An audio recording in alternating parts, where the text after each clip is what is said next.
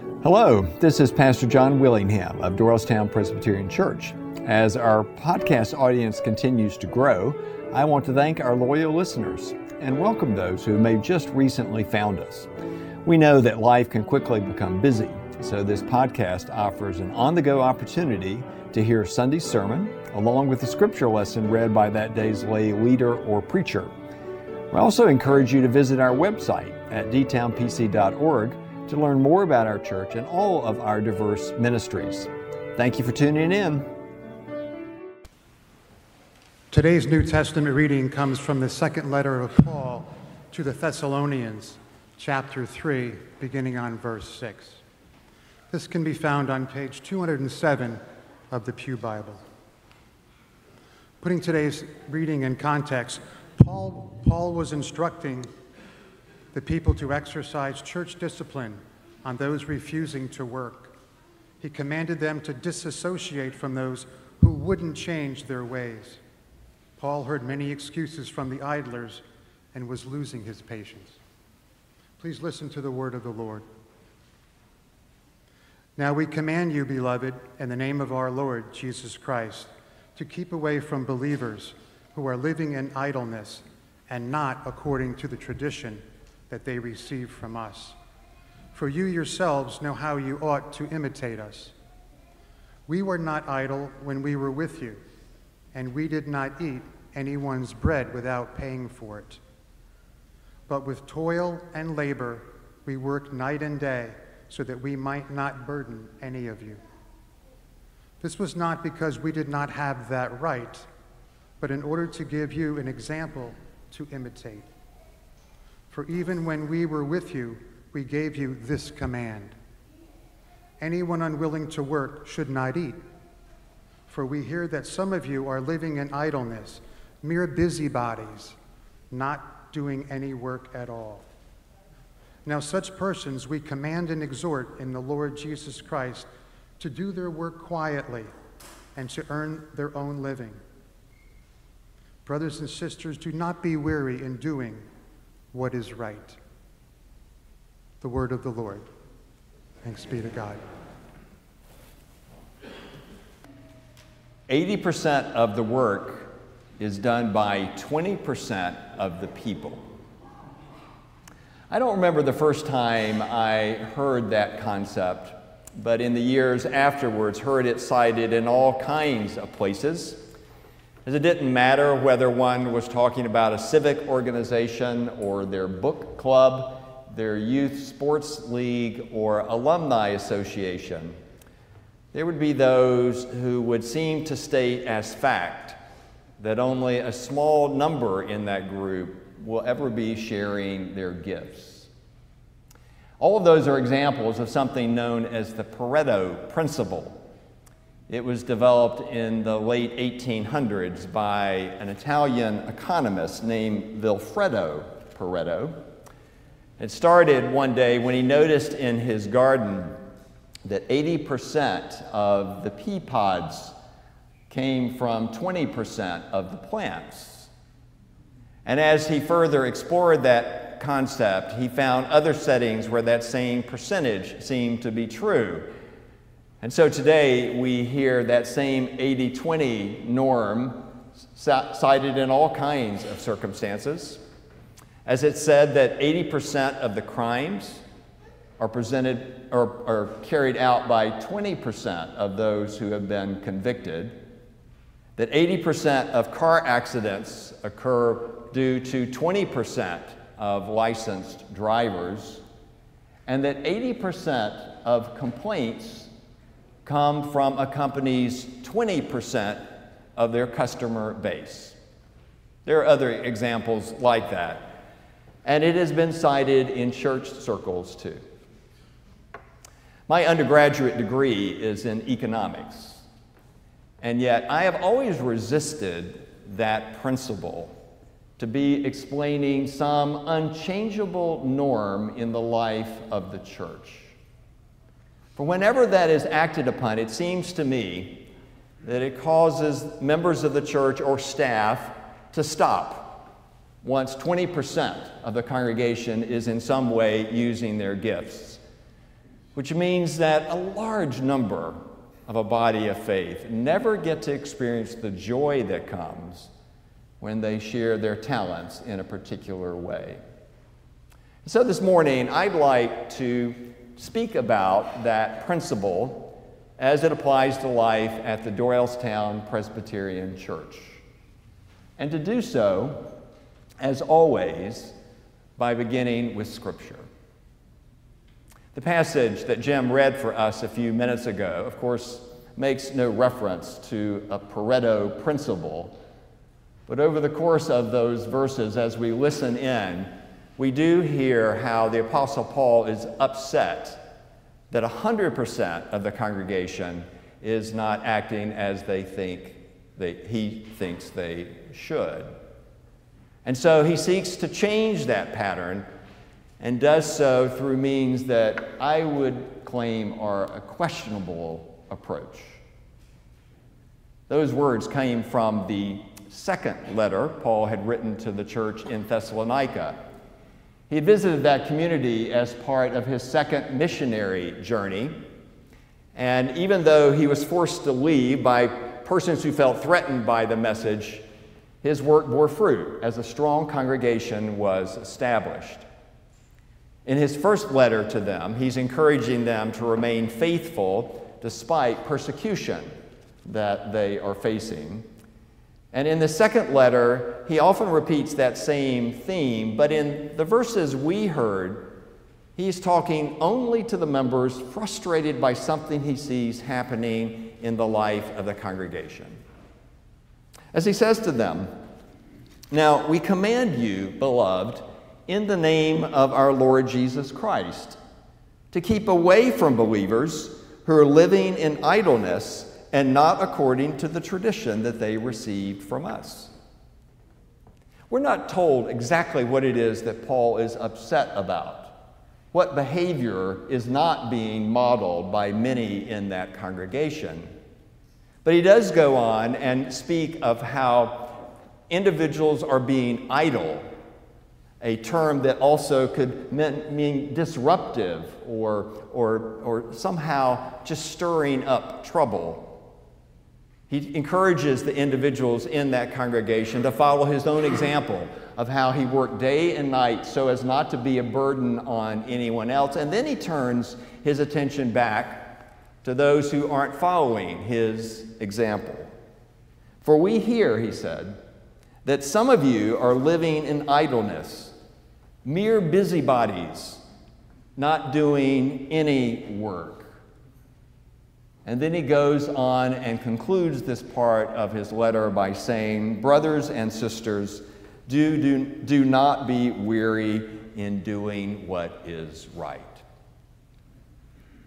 Now keep in mind, this letter, like all the ones found in the New Testament, were written to be read in the context of a worship service. And so, what that means is that everyone in that Thessalonian body of faith was sitting together when they heard Paul's words to them.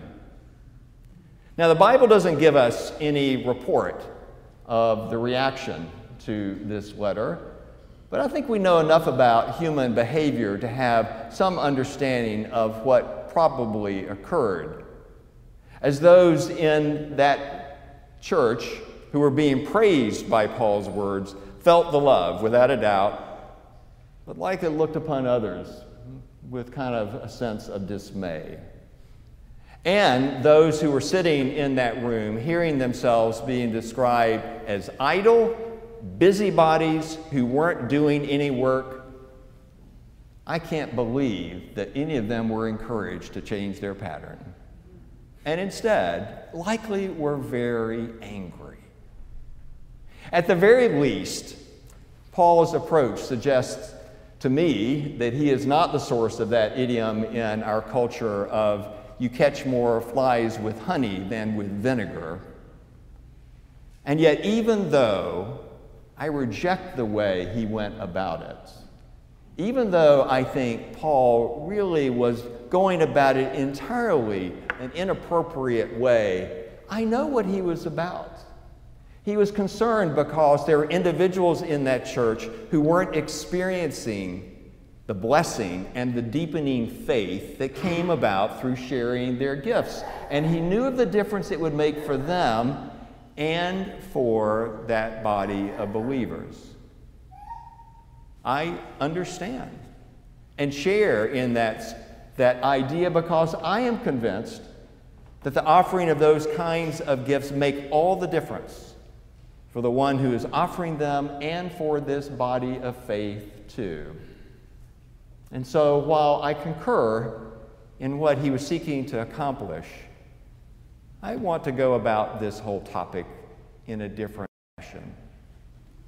In a few minutes, I want to share with you some testimonials from some of your fellow members. But before doing that, let me share, say a couple things about what I see happening in our life of faith in that regard. One of the things that we have always sought to act upon in our shared life is broadening the number of individuals who are using their gifts in the life of this church.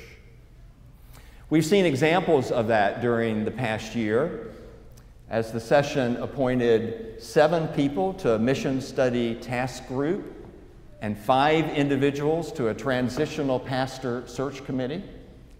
The congregation elected 16 individuals to serve as deacons or ruling elders and just a few weeks ago elected nine persons to serve on a pastor nominating committee.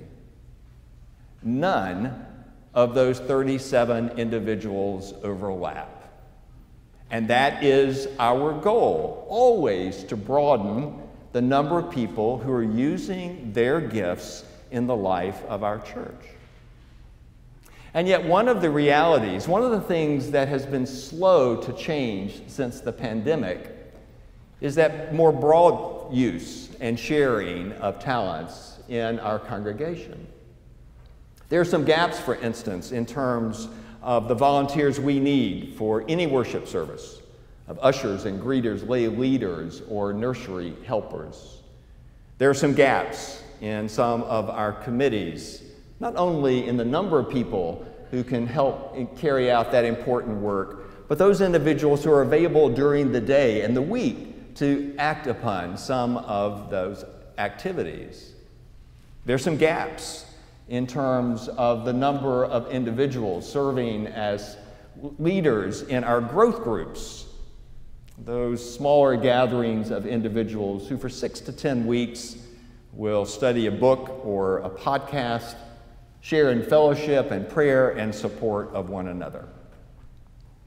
I want to be really clear that I don't consider any of those gaps to be reflective of idleness or busybodies. That's Paul's language, not mine.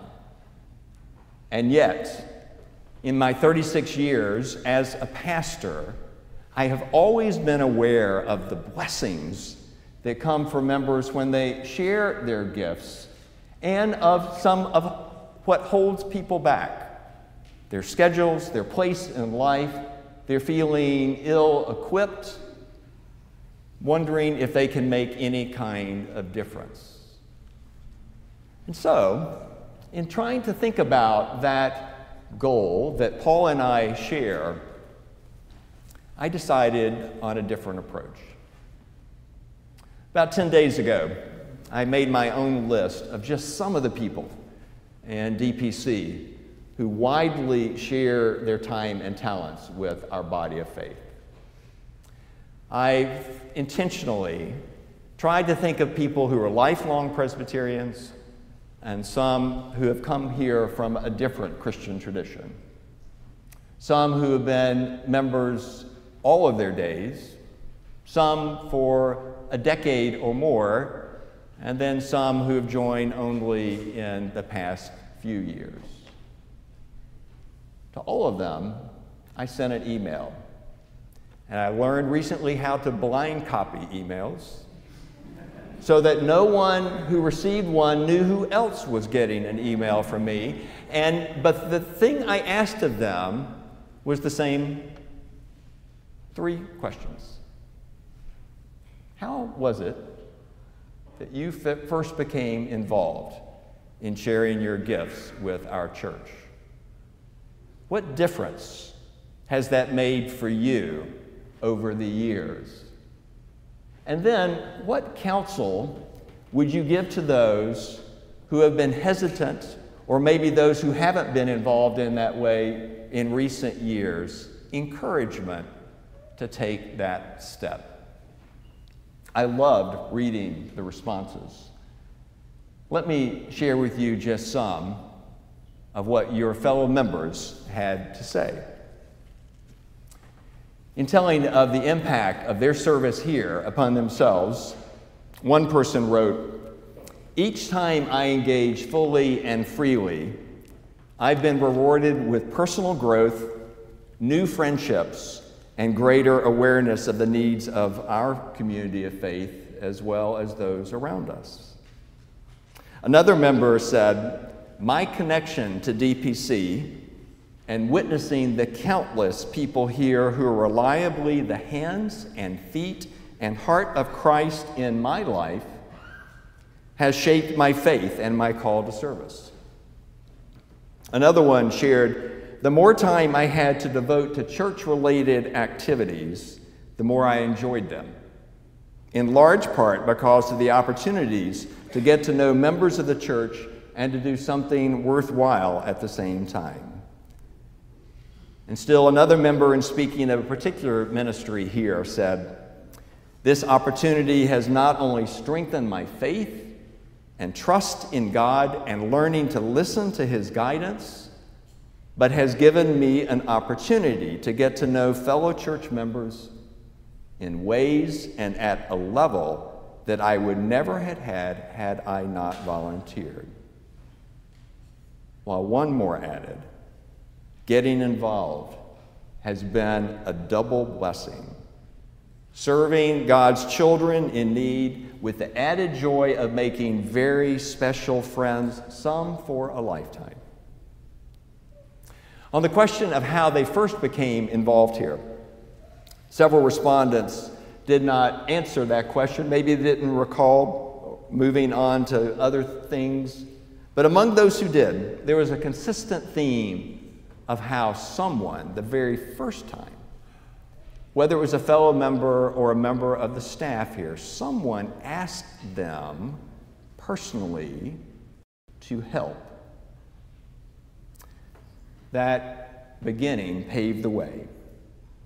As one wrote, I remembered how nice it felt to be asked for feedback. I felt seen in some way that what I had to offer had value to the DPC community. One who grew up here and remains active to this day told me, I witnessed adults taking the time to be present with me as a teenager, to truly see me and know me, and those feelings I will never forget. As a brand new member, another one wrote, I didn't think I could meaningfully contribute to DPC. However, I quickly found that my own past experiences could lend a valuable voice to the conversation around where we could initiate mission efforts, both locally and globally. Still, another one simply said, The majority of my involvement has always come from being asked by others. And then went on to say, nagging also helps.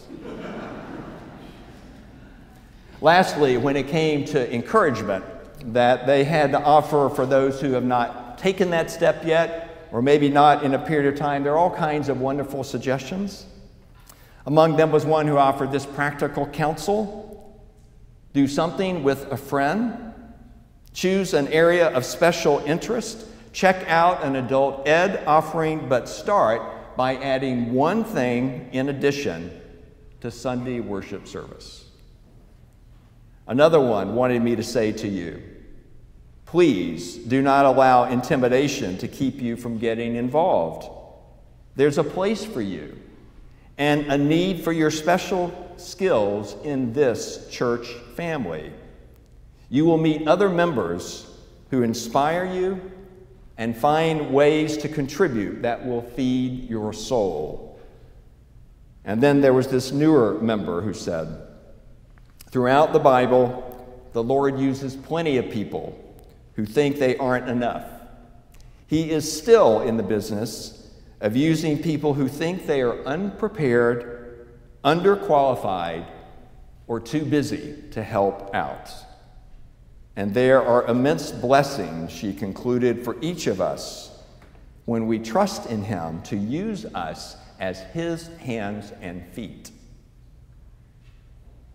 Not one of those people began their involvement here by being elected as a church officer. And yet, ultimately, all of them came to serve in that role as well. Many of them expressed the thought years ago, a feeling that there really was nothing for which they were qualified or way that they could help here. And yet, all of them spoke of the great joy, the deepening faith, the closer bonds they felt with one another in this church because they took that first step and in what has happened since. So, if there are those of you here watching us online, those who have not yet been involved in that way or haven't been in a while, I would encourage you to speak to one of your pastors or to Chris Graham Rawlings, our member engagement coordinator, to help take that first step. To the, those of you who have already been engaged in that kind of way, and to my fellow staff members, would remind you of the importance of you asking someone to help you with a particular task. I can't say with certainty exactly what will come as a result of that, but what I am confident of is the difference it will make for you and for them and for this body of faith. For my, my dream, quite frankly, is of a place in time when those gifts are being used so broadly that anytime one of you hears someone else speak of an 80 20 percentage as a rule, that you will smile while thinking to yourself, that may be true of your group, but it is not true of my life at my church. Let us pray.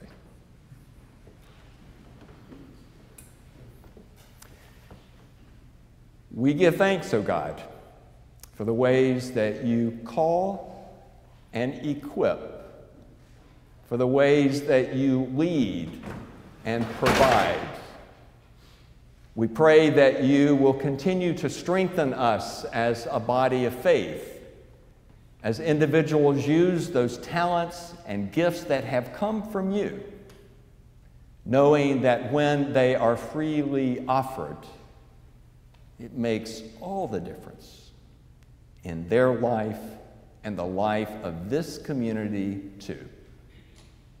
For it is in Jesus' name we pray. Amen. Thank you again for joining us today. Once again, I invite you to check out dtownpc.org for information about our worship and programming for all ages.